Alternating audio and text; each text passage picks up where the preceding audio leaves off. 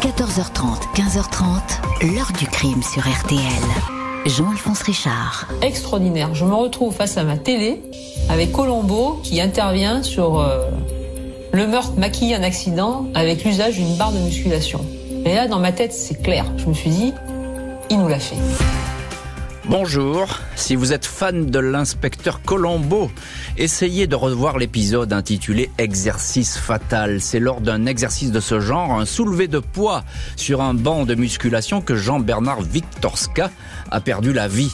Un accident dans la torpeur d'un 14 juillet, c'est ce que vont croire les pompiers et le médecin avant qu'un tout autre scénario directement inspiré du fameux épisode de la série Colombo saute aux yeux des policiers.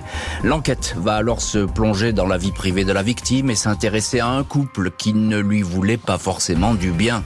Un homme, une femme qui étaient à deux doigts de réussir le crime parfait. Leur plan était tout aussi simple que machiavélique, même si bien des interrogations vont apparaître. Pourquoi en vouloir à cet imprimeur qui ne causait de tort à personne? A-t-il été tué pour l'argent?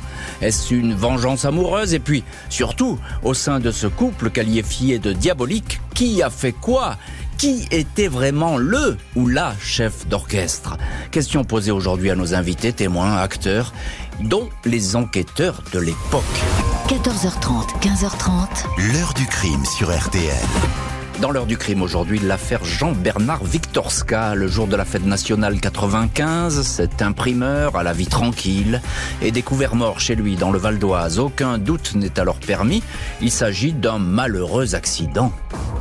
Vendredi 14 juillet 95, aux alentours de 19h, les pompiers de Sarcelles, sous préfecture du Val d'Oise, sont appelés en urgence au numéro 1, allée du Meunier, un petit immeuble du quartier Chantepie. Dans une chambre, ils découvrent le corps d'un homme en t-shirt, allongé sur le dos, sur un banc de musculation, les bras ballants. Un haltère de 50 kilos lui a écrasé le larynx, la carotide. Le visage est cyanosé, les vaisseaux du cou compressés. L'homme est du genre costaud, 1m90, 85 kg, mais il n'a pas pu se libérer de l'emprise de l'altère qui manifestement lui a échappé des mains. Jean-Bernard Victorska, 43 ans, imprimeur, est donc mort en plein exercice. C'est son épouse, Nadège, 47 ans, ancienne secrétaire au Paradis Latin, et une de ses amies, Claudine Lemaire, qui ont découvert le corps. Elles étaient inquiètes car Jean-Bernard devait les rejoindre pour le feu d'artifice du 14 juillet, mais il ne répondait pas au téléphone. Le médecin ne décèle aucune trace suspecte sur le malheureux. Pas de coup, de coupure, de piqûre. Le certificat de décès est accordé. Il s'agit d'une mort accidentelle par asphyxie mécanique. L'épouse organise aussitôt la cérémonie des obsèques. Elle ne veut pas que les choses traînent. Jean-Bernard souhaitait être incinéré. Crémation prévue dans les trois jours.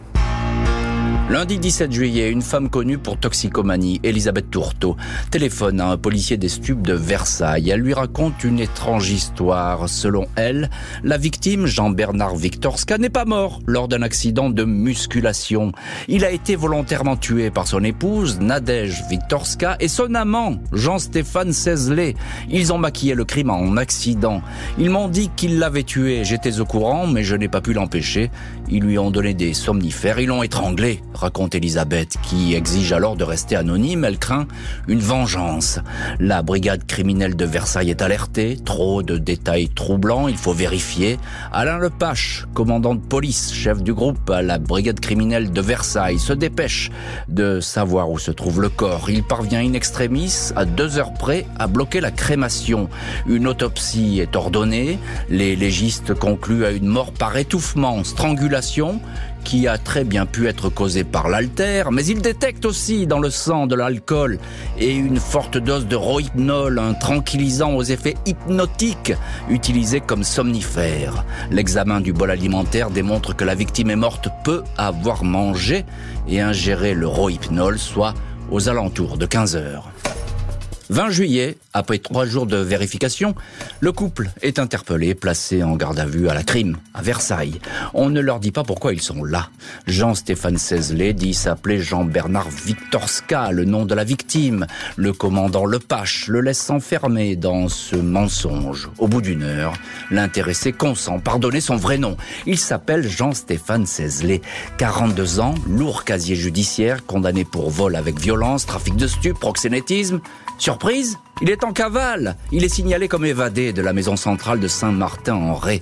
Il connaît la veuve Nadège Viktorska, c'est une amie d'enfance. De son côté, Nadège confirme que Cézlé est un vieil ami. Elle jure qu'ils ne sont pas amants. C'est donc euh, effectivement en garde à vue, 48 heures de garde à vue que tout va se jouer, mais est-ce que les amants vont craquer?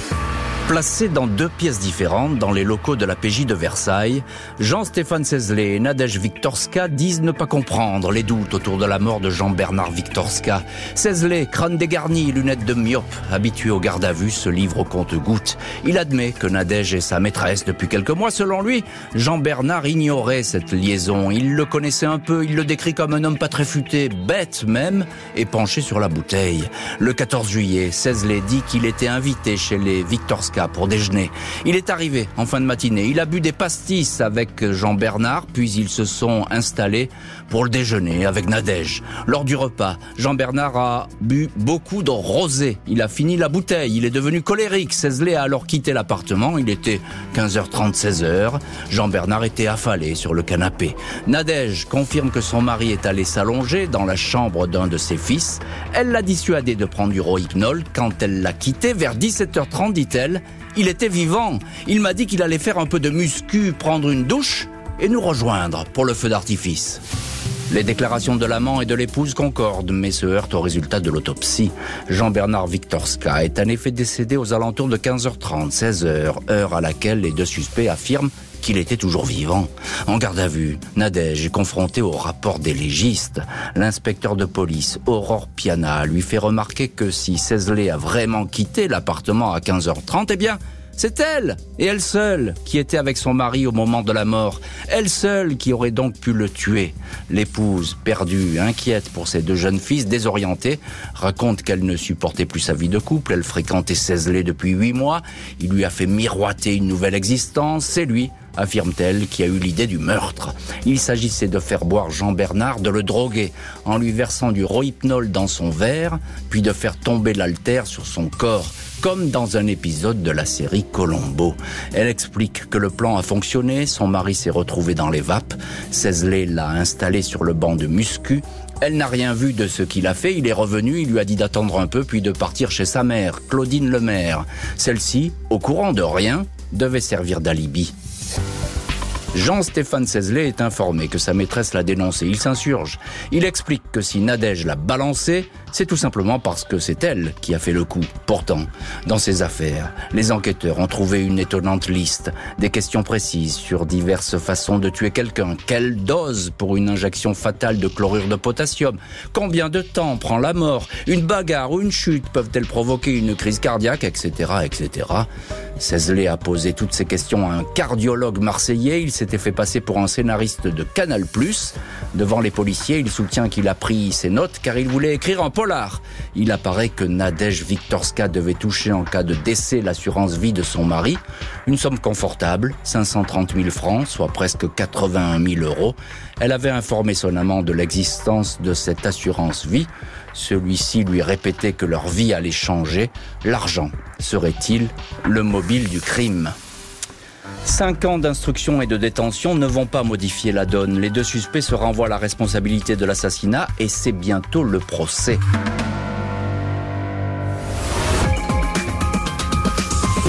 Je lui ai demandé de venir nous rejoindre, mais il m'a dit qu'il s'était mis en tenue et qu'il allait faire une demi-heure d'exercice et rentrer se coucher. C'est la cause de sa défaillance cardiaque, lieutenant. Ah, mais on n'est pas sûr que ce soit ça.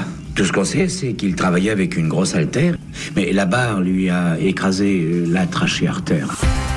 Dans l'heure du crime aujourd'hui, la mort de l'imprimeur Jean-Bernard Viktorska, étouffé en 1995 par un alter en plein exercice. Scénario directement inspiré, on vient de l'entendre, de la série Colombo. L'imprimeur a été étranglé, drogué. Les deux suspects, sa propre épouse et l'amant de celle-ci, leur procès s'ouvre cinq ans plus tard. 27 octobre 2000, Jean-Stéphane Cézelet, 47 ans, et Nadège Gallet, ex-épouse Victorska, 52 ans, sont devant la cour d'assises du Val d'Oise à Pantoise. L'amant apparaît comme l'auteur principal de l'assassinat, sa maîtresse pour complicité. La témoin principale, Elisabeth Tourteau, celle qui avait dénoncé le couple, ne sera pas là. Elle s'est donné la mort trois jours auparavant. Elle était depuis quelque temps menacée, avait même reçu un coup de couteau, intimidation qui aurait été commanditée depuis sa cellule par Cézelet en personne. Les deux accusés se renvoient la paternité de l'assassinat. Nadège assure que quand elle a quitté la maison, son mari était toujours en vie. Cézelet dit lui qu'il n'a jamais mis son plan à exécution. Il assure qu'il n'a pas donné le coup fatal. Selon l'enquête, le scénario de l'assassinat est directement inspiré de la série Colombo. Jean-Stéphane Cézelet aurait imaginé la mise en scène de l'accident sportif après avoir vu à la télé l'inspecteur enquêter dans une salle de gym. Dans cet épisode intitulé Exercice fatal, un homme en tue un autre dans une bagarre, puis maquille son geste en déposant sur la trachée de la victime un lourd poids de fonte. Et si on faisait pareil, ce serait ouvertement interrogé Cézelet. 28 décembre 95, Cézelet, emprisonné, a adressé à Nadège un mot qui a tout d'un aveu. Nous n'avions pas vraiment d'autre solution pour vivre tranquille, écrivait-il. Jean-Stéphane Cézelet est condamné à la perpétuité, assorti d'une peine de sûreté de 22 ans. Nadège Viktorska Gallet est cop de 13 ans pour complicité. L'épouse va accepter le verdict et les années à venir en prison, mais pas l'amant qui dit être un bouc émissaire, il fait appel. Lundi 26 mai 2003, huit ans après les faits deux reports, Jean-Stéphane Cézelet est devant la cour d'assises d'appel des Yvelines à Versailles. L'accusé, costume gris anthracite, lunettes à monture d'écaille, pèse chacun de ses mots. Il évoque son long parcours de délinquant, lui qui est pourtant né dans une famille aisée mais désunie. Son parcours de voyou serait une fuite en avant, une sorte de suicide. Reste que dans cette affaire, il est parfaitement innocent. Il continue à soutenir que la mort du mari était accidentelle. Il assure que Nadège, l'épouse, est coupable. Il s'était accusé pour la protéger. C'est elle qui aurait donné le rohypnol à son époux pour l'assommer. Elle se plaignait d'être malheureuse. Elle me demandait depuis dix ans de supprimer son mari. J'ai toujours refusé, assure-t-il. L'ex-épouse Nadège Gallet témoigne. Elle confirme que Jean-Stéphane Cézelet est l'auteur du crime. Le 14 juillet 95, il a bien fait la tournée des bars avec son mari. C'est lui qui l'a empoisonné. Nous avons préparé cela tous les deux, précise-t-elle, mais je n'étais pas présente quand le crime a eu lieu. Quand je suis rentrée, j'ai trouvé mon mari mort. L'avocat de l'accusé, maître Jean-Louis Pelletier, désigne l'épouse. Elle est le concepteur de l'assassinat, dit l'avocat qui ajoute Accepter de faire 13 ans de prison sans rien dire quand on est innocente, c'est assez singulier. Verdict identique au premier procès, perpétuité et 22 ans de sûreté pour Cézelet. Jean-Stéphane Cézelet reprend donc le chemin de la prison. Nadège Gallet entrevoit, elle, la fin de sa détention. Tous deux vont avoir des destins tragiques. Après sa condamnation en 2000, Nadège Gallet, ex-épouse de Jean-Bernard Victorska, avait posé une seule question à l'autorité judiciaire. Quand je sortirai, pourrais-je voir mes enfants? Incarcérée à la prison pour femmes de Rennes, libérée avant la fin de sa peine, Nadège avait alors trouvé refuge chez son fils aîné. Elle ne supportera pas toutefois le poids de cette histoire et mettra fin à ses jours. Jean-Stéphane Cézelet, considéré comme l'auteur principal de l'assassinat, décède après 15 années de détention. Le mari, l'épouse, l'amant et la femme qui avait dénoncé le crime, c'est sur quatre disparitions dramatiques que se referme le dossier Victorska. L'heure du crime, présenté par Jean-Alphonse Richard sur RTL.